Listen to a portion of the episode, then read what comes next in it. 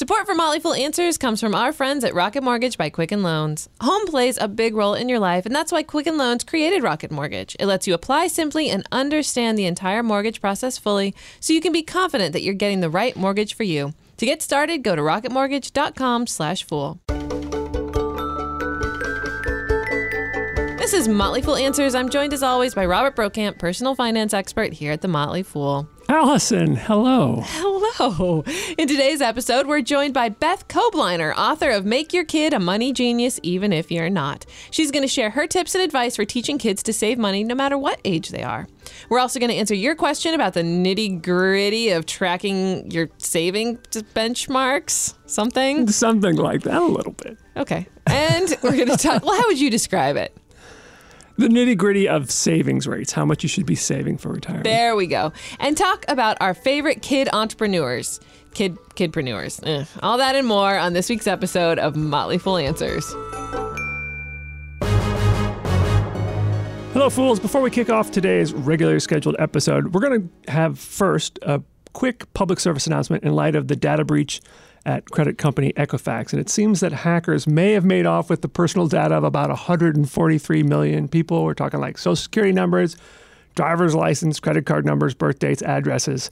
So we thought we'd just provide a few tips on what you should do. And to help us do that, we brought in Sean Gates, the certified financial planner with Motley Fool Wealth Management, a sister company of the Motley Fool. Hello, Sean. Hi, bro. Nice to see you again. Nice to see you too. Uh, so, you have four tips for us. Let's just get right into it. Yeah, number so one. actually, before we jump into number one, the number one thing you should go to is EquifaxSecurity2017.com. That is the only legitimate place to go f- to check if you've been exposed to this. It's a little bit confusing, but I wanted to just set that out because there will be other websites that people are trying to get you to go to to grab some of your information. So that's the only one that you should go to. Right, and I should say, I'll just add because my my family's been a victim of this type of thing too. You might get an email that says it's from Equifax and says, "Hey, enter your social security number here," because then we'll be able to tell you whether you've been exposed to the fraud. Don't fall for any sort of email that gets sent to you. Go straight to the website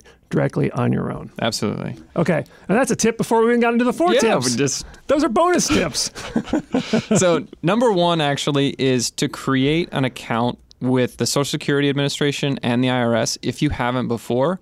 And the reason for that is if you're subject to any sort of vulnerability, it will be much more difficult for them to create an account in your name if you already have created the account. And a lot of these sites allow you to enable two factor authentication, which actually delves into the second tip, which is for any online account that allows you to enable two factor authentication, such that if you have a username and password, that's step one of the two factors. The second step is usually getting a text message with a unique code that allows you into the site beyond that. Right. Or it can also be an email sent to your account if you choose to do that way, if you're not so comfortable with text. Because I know some people are not comfortable with the security of text messages and they prefer emails. Absolutely. Yeah. Absolutely. Right.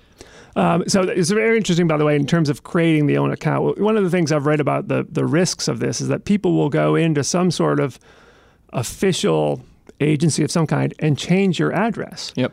So not only will they then take out loans in your name, but then all that information will get sent to this other address. So you won't even know someone took out a loan in your name. Yep. And I should say, underlying all of these tips, make sure you're checking your annual credit report at freeannualcreditreport.com because a lot of this information will show up there. But if you're lying, if you're passive in this situation and what you just described happens, you cannot even know it's going unless you're proactive in checking those things. Great. Okay. Number three. Number three. So I'm being a little bit out of the box in this, but I would say do not sign up for the free credit report monitoring from Equifax that they're encouraging you to, at least not yet. There is some confusion around the terms of service from Equifax that set, states that you may be excluded from the ability to participate in the class action lawsuit against them if you sign up for their free credit report monitoring.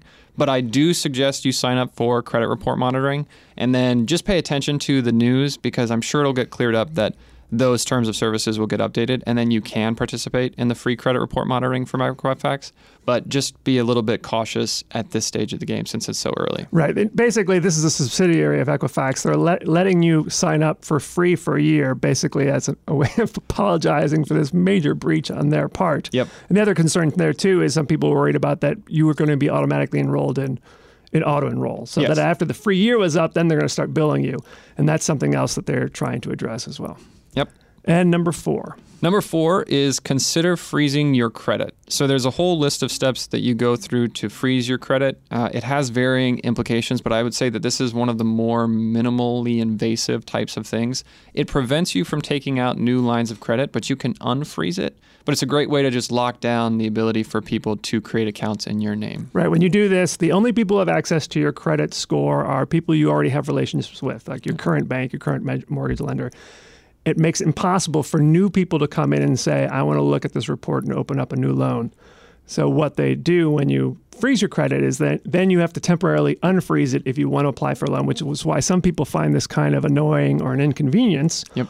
Also, um, depending on you have to do it with each of the credit reporting agencies. Depending on your state, you have to pay for to pay to freeze it and pay to unfreeze it. Depends on your state, and other people are also kind of annoyed by that. But I think on the whole, the price in terms of money and inconvenience is worth it to prevent people from accessing your report that you don't want accessing it. Yeah, and I think those are all great points to bring up and apply even more so to the final tip, which is to set up fraud alerts.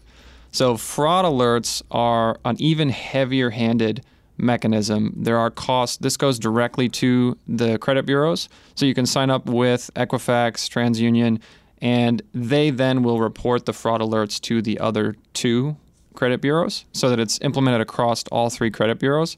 The trick here is that it, it makes it hard going forward for a long time. Now, you can set it up in different increments 90 days, seven years, things like that.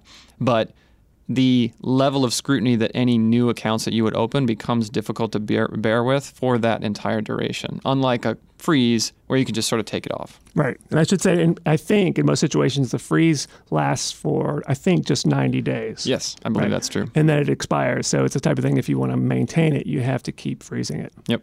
Got it. Well, thanks for coming in, Sean. Yeah. All Stay right. safe out there. Now back to Allison. All right, it's time for Answers Answers. And today's question comes from Jody. I've tried making a spreadsheet to see in detail how I'm doing against the savings benchmarks you talk about on the podcast. Do you hear that? I am quite impressed, Jody. This is probably overkill, but I wonder if you could clarify a couple of details that always hang me up. Now, do you want me to go through these bullet by bullet? Just why don't you just do each one and then I'll say something Okay, after first one. When people talk about saving a percentage of income, does that mean a percent of gross income or net? Generally, they are speaking about gross. In other words, your pre-tax income, your your base salary, um, is what they're talking about. Sometimes people ask, "What about the bonus I get?" If you rely on your bonus every year to pay for your living expenses, include that. Otherwise, just rely on your pre-tax salary. Is that savings over and above what goes in your 401k? When you're talking about retirement savings, you are talking about any resources that you're saving for retirement. So that includes the money you put in your 401k as well as any match you receive. So let's say you have a household income of $100,000 and you do look at this on a household level. You put in $10,000, the employer puts in $5,000. That's a savings rate of 15,000 or 15%, which is what you should be shooting for early in your career. And finally, if your employer contributes a match, would you count the match as part of your gross income, which would boost your savings goal at least a tiny bit? Generally speaking, no. And I should say, anytime I talk about these savings rates goals in the podcast, it's based on my own research and basically a survey of all the studies I've done, I've, I've read about how much you should be saving. And none of them do it this way.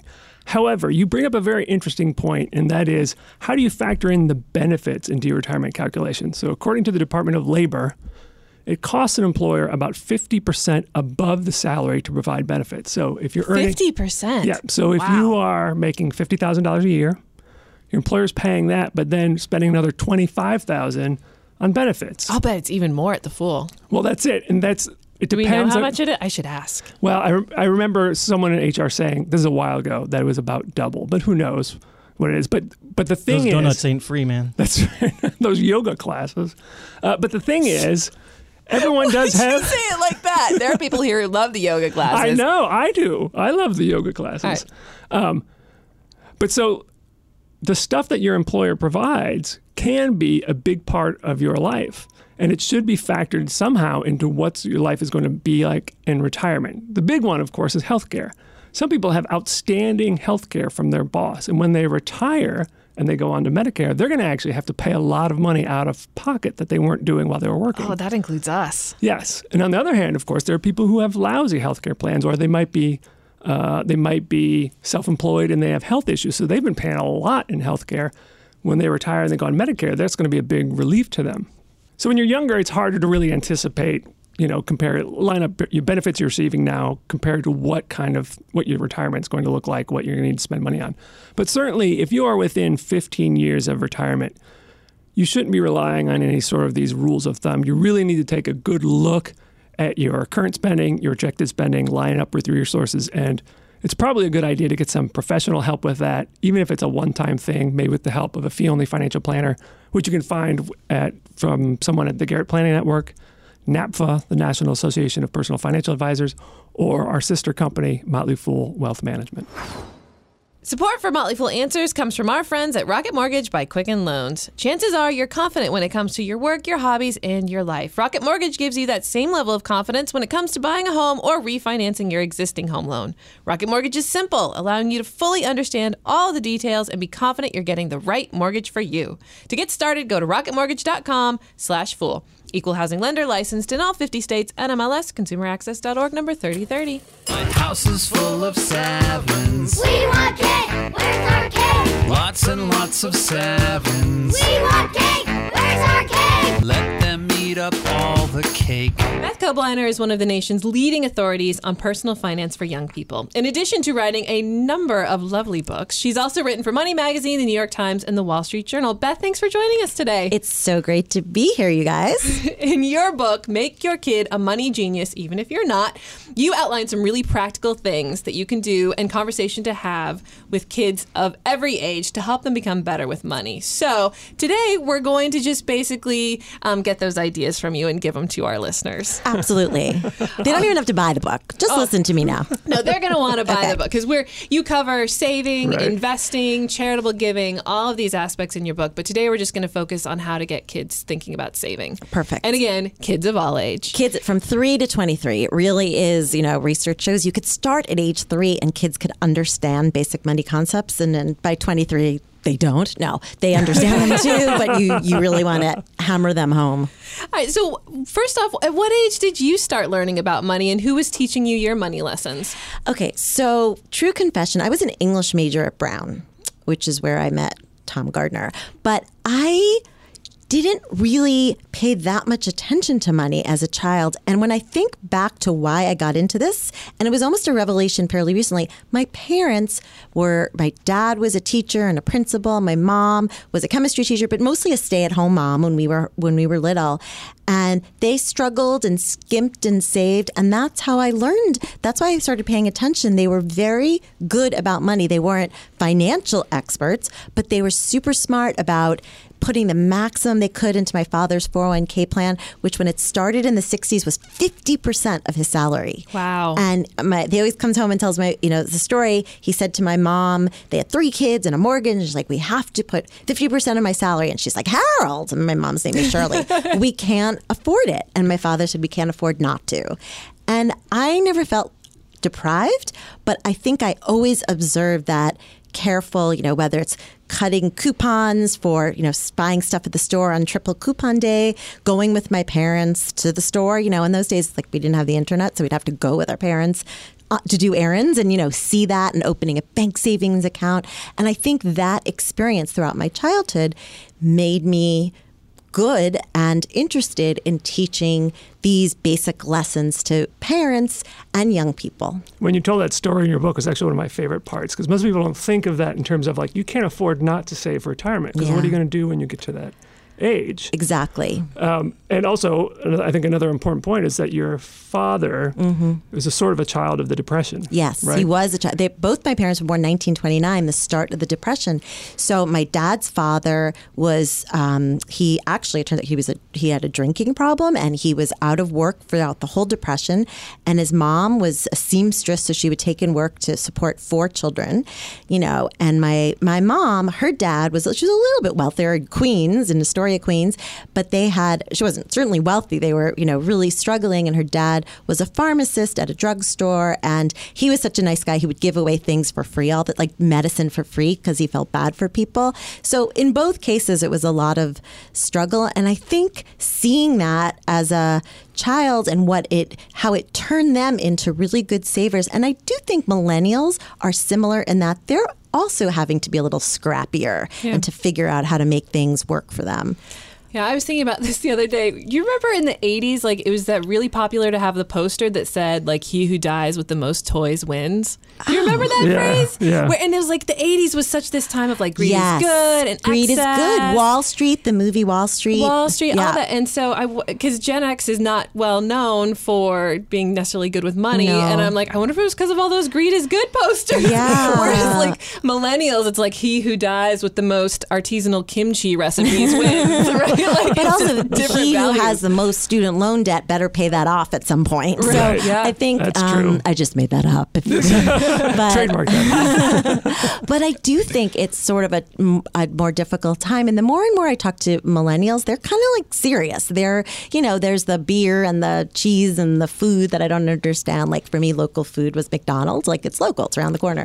But local food. But I think, I do think that they they really have had to be a little savvier and more and more have had to show. And they have less credit card debt, certainly, than Gen Xers did um, when we were getting out of college um, because you know we got credit cards just by signing our names and they did not. The rules changed and so you had to have a job income or be 21 to get a credit card. So i think that there's a lot that young people have had to learn similar to the depression generation you know due to an economic mess that really was not of their making What do you think is kind of the biggest mistake that people make when they're trying to teach their kids about money?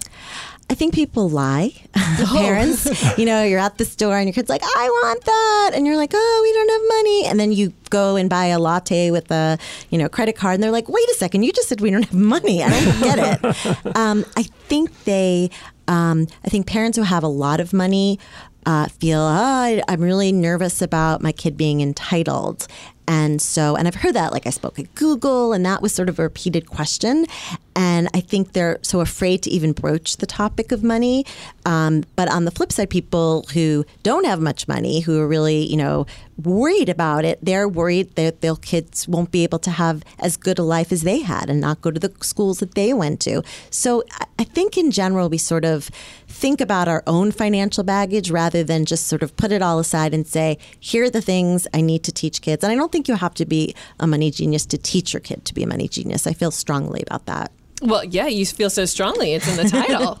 Make your kid a money genius, even if you're not. Even if you're not. All right. So here's how we're going to help you make your kids a money genius when it comes to saving. And again, Okay. your book goes into saving, investing, all these different topics around money, but we're just going to focus on saving today. So, what is an activity that you can do with your preschooler? Let's Right. start. Let's just start young to get them uh, to understand saving. Okay, this is going to sound terrifying to anyone who has a preschooler, um, but go to a supermarket with your preschooler and at the checkout line, let them peruse the candy and then say no. Because we know University of Minnesota did a study and found when we say no to our kids at the checkout line, when we don't give in to the candy or gum or the, you know, crying and screaming for whatever it is they want, those kids who are said no to are more likely to live to manage debt in a much better way as they're older. And It makes sense, right? Because they have impulse control. They're building that impulse control um, muscle. So I would say for parents, go to the store. Don't leave your kid home because that's avoiding it. Go and say no with authority. And if you say it enough times, they'll learn. Okay, well, it's not really worth screaming and crying because the last four times it didn't work. And I think, I mean, you have four kids, you know, but I, I feel like that it's so important to be consistent and. I've said this to people, and many people said, Thank you for empowering me to say no to my child. But I think it's important because, you know, there's saving money and then there's dissavings, which is going into debt and just spending all your money. And a lot of little kids love to spend money already. So I think that's one of the important ones say no at the checkout line. I think I'm more terrified of all the judging from the other Whole Foods moms I'm going to get I when know, Hannah has a meltdown. Yeah, you know, first of all, uh, Whole Foods, that's what you're going to get. But I also think that more, I mean, I think that, you know, that is that feeling as a parent like, oh, I don't want to seem like I'm doing a bad, who cares? Just say to yourself, this is better for my child. And there's so much we would do for our child, you know, if it were like, if, if it was better for him to spend a dollar every time, we would all do it freely. But it's actually better for him or her to say no. All right, let's talk about elementary school. Now, where where do you fall on allowance? Because there are different. Ron Lieber's school of thought on this kind of shook us up uh, last year, and so Oh yeah, what was it? I, I love it. What's it, what was his school? Well, thing? part of it was do you tie allowance to chores? right, he right. says no. And, He's right. And that's what you say too. Right. And I actually looked into the research on this, and Yeah. we know that from research, it's that parents who have their kids do chores. Chores are essential. You have to have your kids do chores. But if kids whose parents didn't pay them for chores, those kids, there was a study done. Um, Finding that they're more likely to hit milestones like graduating from school or even starting a career because of that internal motivation they have by doing their chores, being responsible, they're part of a family. So it's not only psychologically, I think it's important. I think what it does is, again, exercise that muscle of I'm going to be a responsible member of this family and I have to do my chores. That's just what I have to do. I think that's a really vital thing for children in the long term. And again, people do think, wow, that's crazy. I'm not going to get my kids to do it.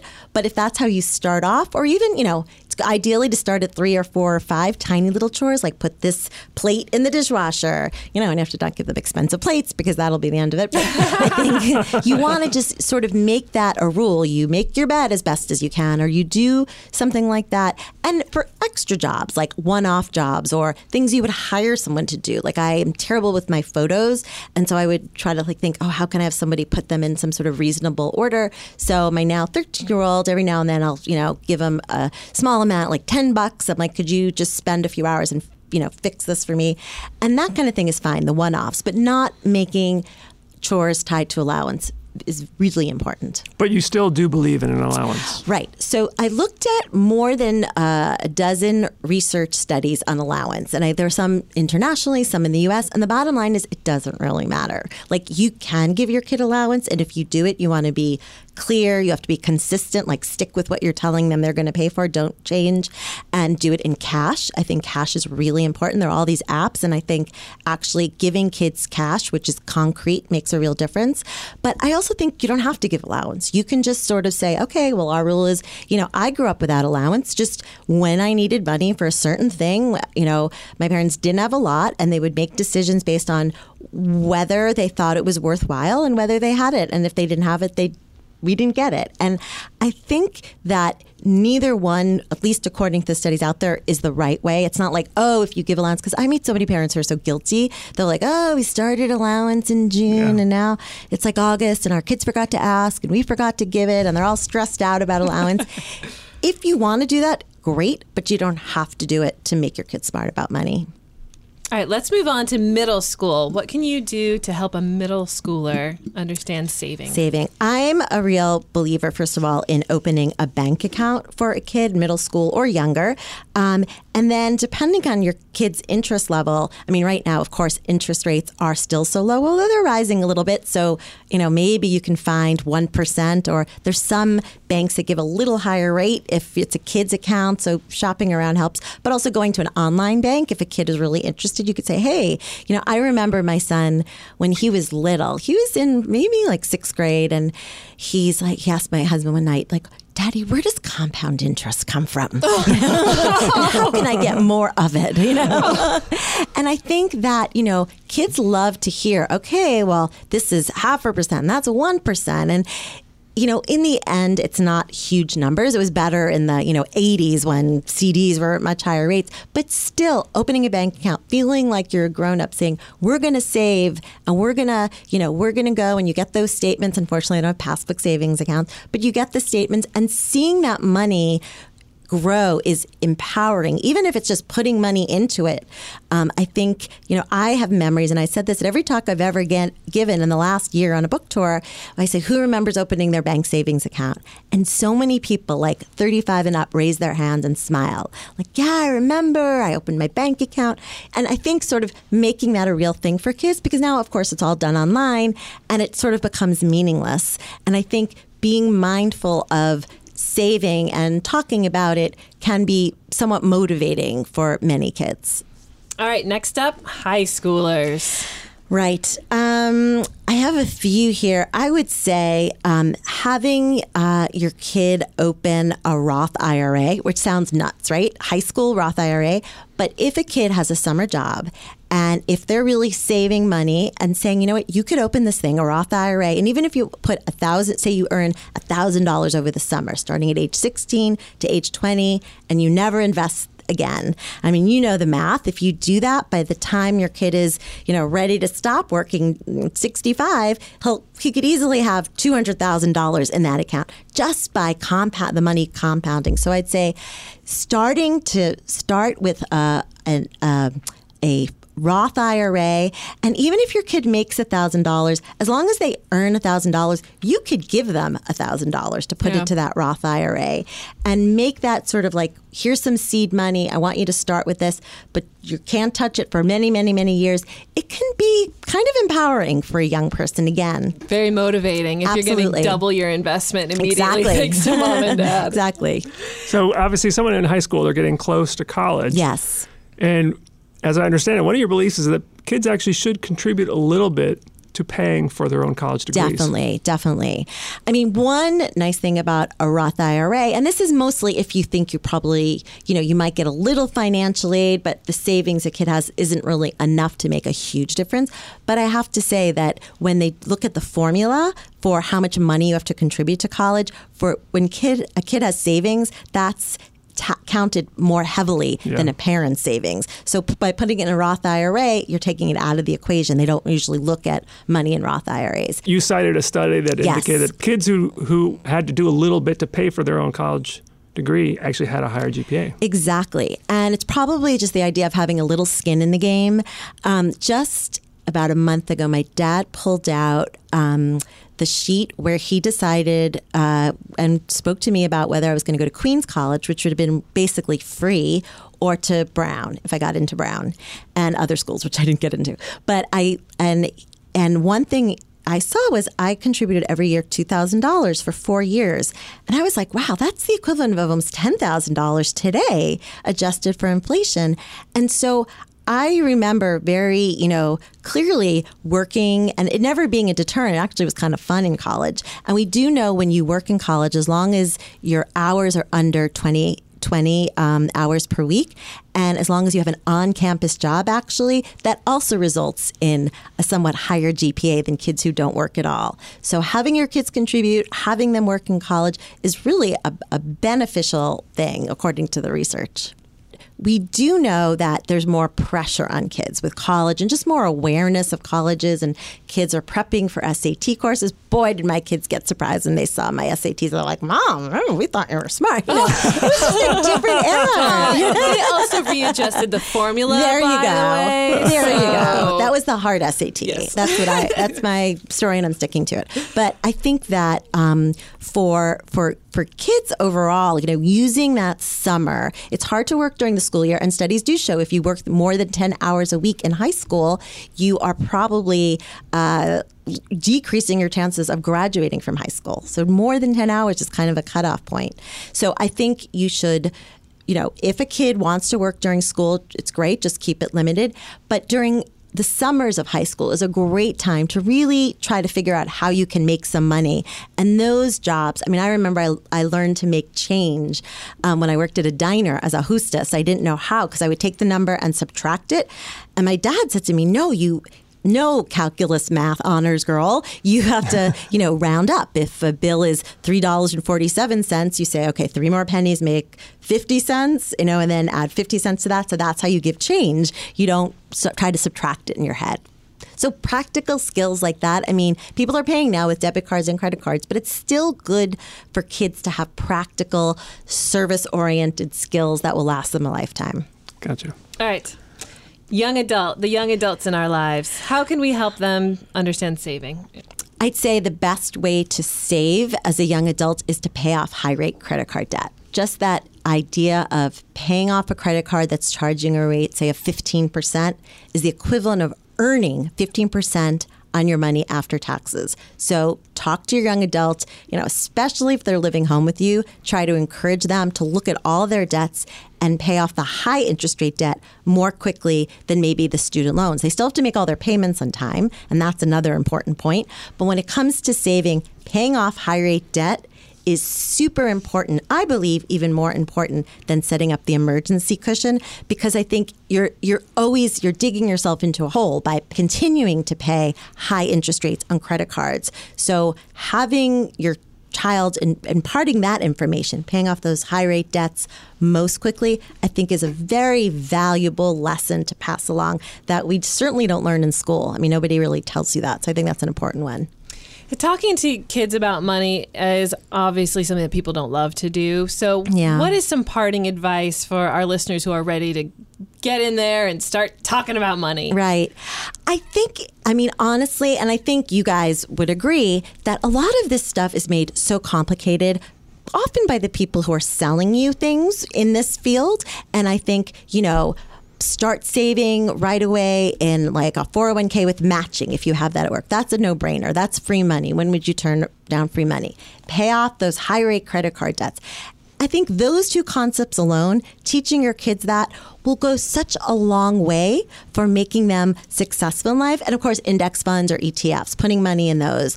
I think that you don't have to be a money genius to teach your kid to be a money genius.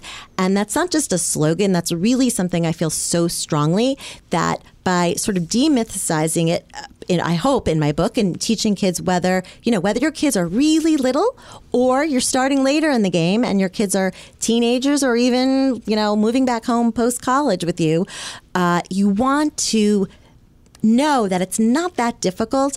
And by reading, you know, my book or any learning this information, you can teach your kids the habits that will last a lifetime. And that's so valuable and necessary. Since you bring up index funds, uh, another thing that you discuss in the book is teaching kids how to invest. Right.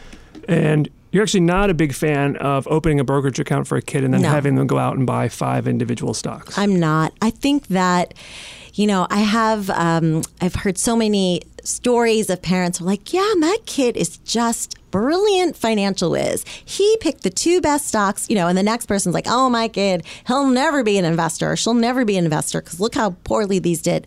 It's basically a random walk. We know that a random net walk down Wall Street. You could throw darts at a you know a dartboard of stocks listed there, and you probably would do just as well as by putting it in an index fund. So I strongly believe that for the vast majority of young people, explaining index fund, explaining diversification to young kids, explaining why this is the smart thing to do. Because I believe we talked about this before that, you know, um, I think actually before the show that in the 80s it was about greed. Like, how do you get the most that you can? I think for this generation, certainly the millennials I talk to, they want enough money to live the life they want to live. And I think your best shot at that is something like an index fund or an ETF invested in an index like the S&P or a broad-based index. And um, so I'm a real believer in those. Beth, we have run out of time, but thank you so much for joining Thank us. you. Again, for our listeners, Beth's books are, or at least the two that I've got in front of me, are Make Your Kid a, a Money Genius, Even If You're Not. And then for millennials and young adults, you also have written Get a Financial Life, Personal Finance in Your 20s and 30s. Um, we'd love to have you back on again to talk the next time you're in town. I'd and, love to. And then I'm going to ask you stories about meeting Elmo and Tom Gardner. Okay. Not at the same time. that would have been something.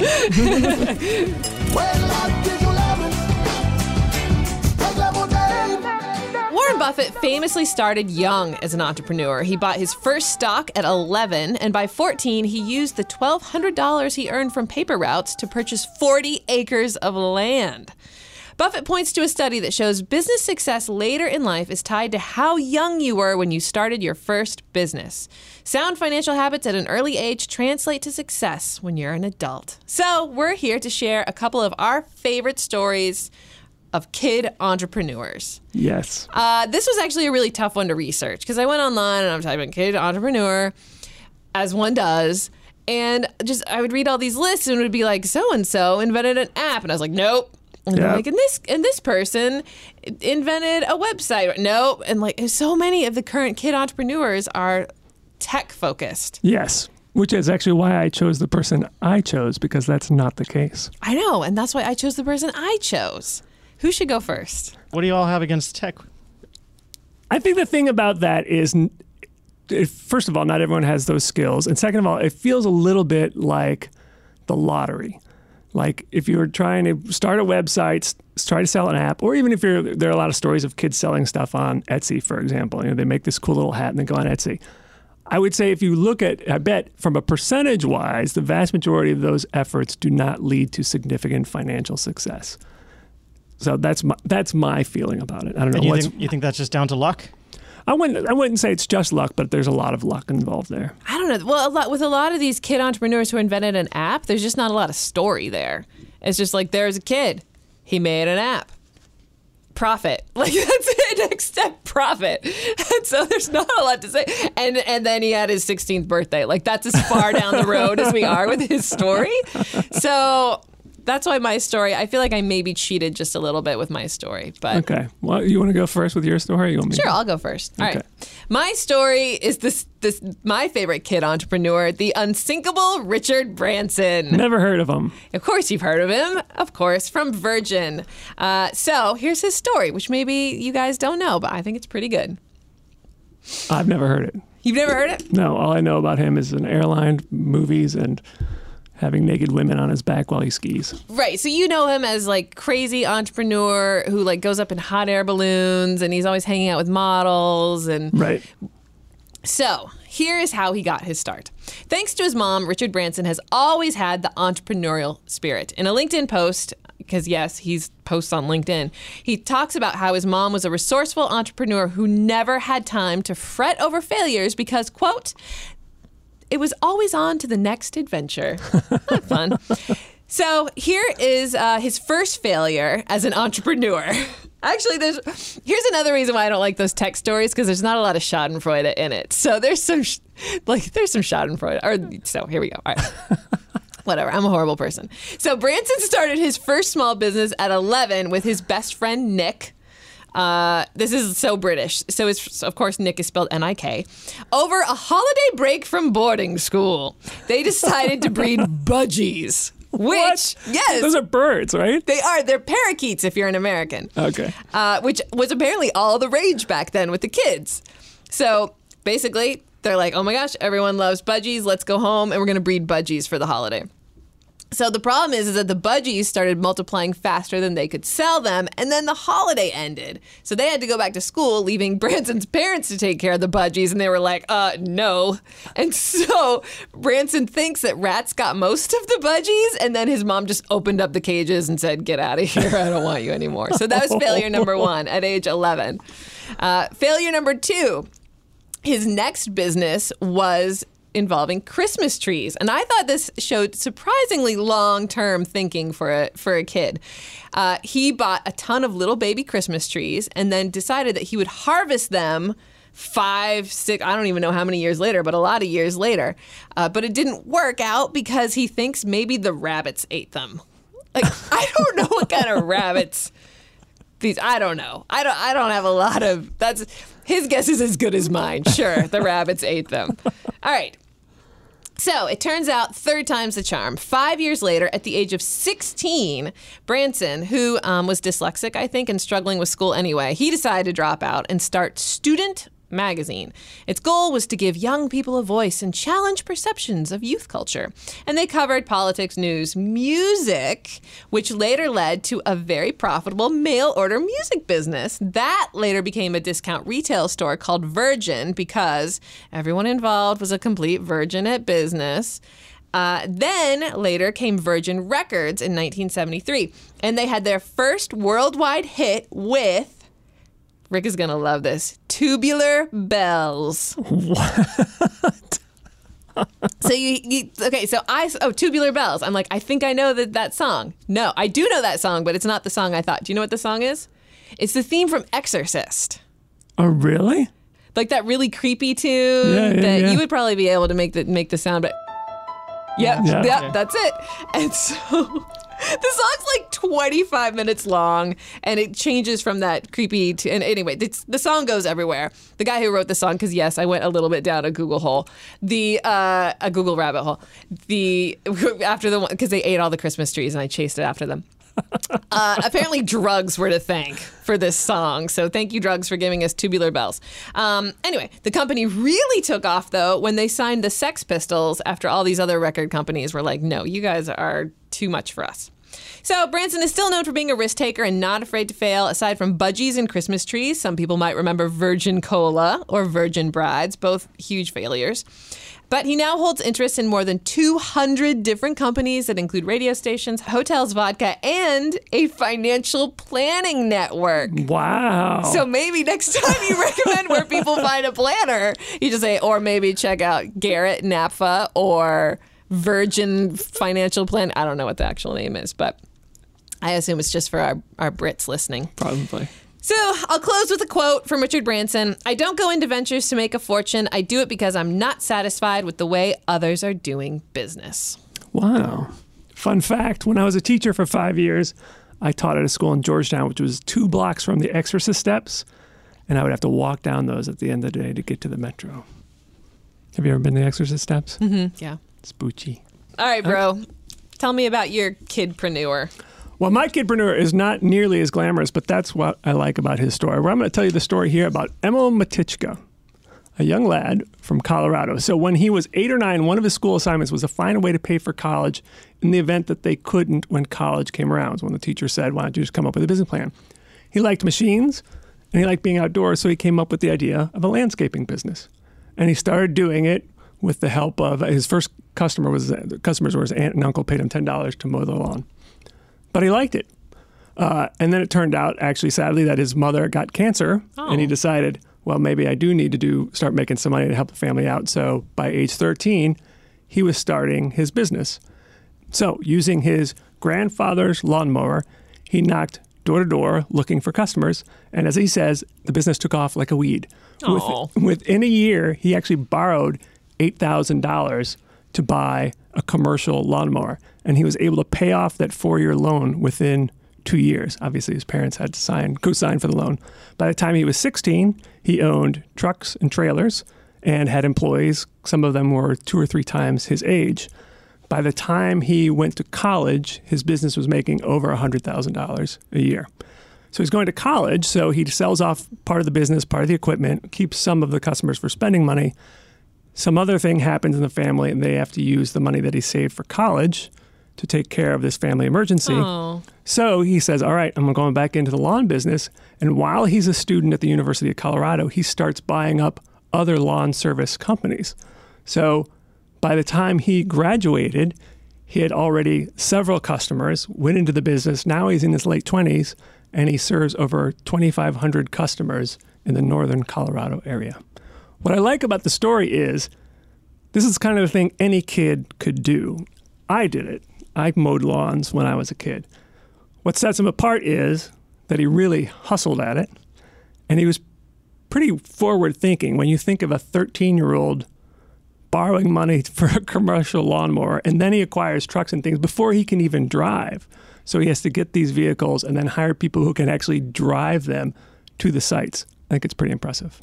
How'd you even find out about this kid? He was written up in, in various. I found him in entrepreneur on entrepreneur.com. He was written up in Inc.com. He was given an award uh, when he was a college senior for. It was given to hundred kids who are college business owners, and he went to the White House. So there's a few articles written up about him.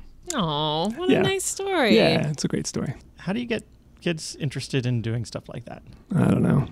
I really don't know. Because it sounds to me like I assume these is not for the kids show, may have gotten help from their parents, but they didn't. Their parents didn't push them into it so much. At least that's from the sounds of the stories. Mm-hmm. Yes, I think that's. I think that's true. So it's not my fault. It's not well. In the case of Richard Branson, he was modeling behavior that he saw his mom do, but it's also possible that it was kind of in his DNA to be able to shake off failure and just keep moving forward. I mean, we've talked about um, you know raising kids that have grit and all that kind of stuff, but um, yeah, I think some amount of it can be taught, and some amount it's kind of in your DNA to just fail forward.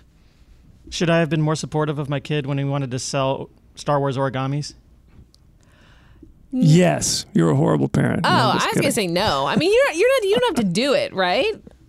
Like you can support him, but you don't have to be out on the street. Like you didn't try to sell me Star Wars origami, which I appreciate. I appreciate you not doing that. Thank you. I told him that it's not a very good idea. oh, you did. You crushed the spirit. Well, no matter what, I'm sure you can find a website that's telling you you're doing it wrong. That's the joy of parenting. Someone always thinks you're doing it wrong. All right, well, on that fun note, that's the show. It's edited dream crushingly by Rick Engdahl. Uh, oh, we have some postcards to talk about. So, Tom in Rochester says that we're welcome to visit his brand new spanking house anytime. M. Allen sent us a postcard from Idaho, which, because of the magic of pre taping episodes, is where I am at this exact moment that you're listening to this episode. Wow. I know. And Rod sent us our first card from Slovenia, which looks really cool. So uh, thanks, you guys. I'm so excited that the postcards just keep coming in, even though summer's wrapped up. Our email is answers at fool.com. Feel free to send us some questions. We're probably going to do like an investing mailbag episode coming up and another general financial planning episode coming up soon. Uh, so send us your questions. Again, answers at fool.com. For Robert Brokamp, I'm Allison Southwick. Stay foolish, everybody.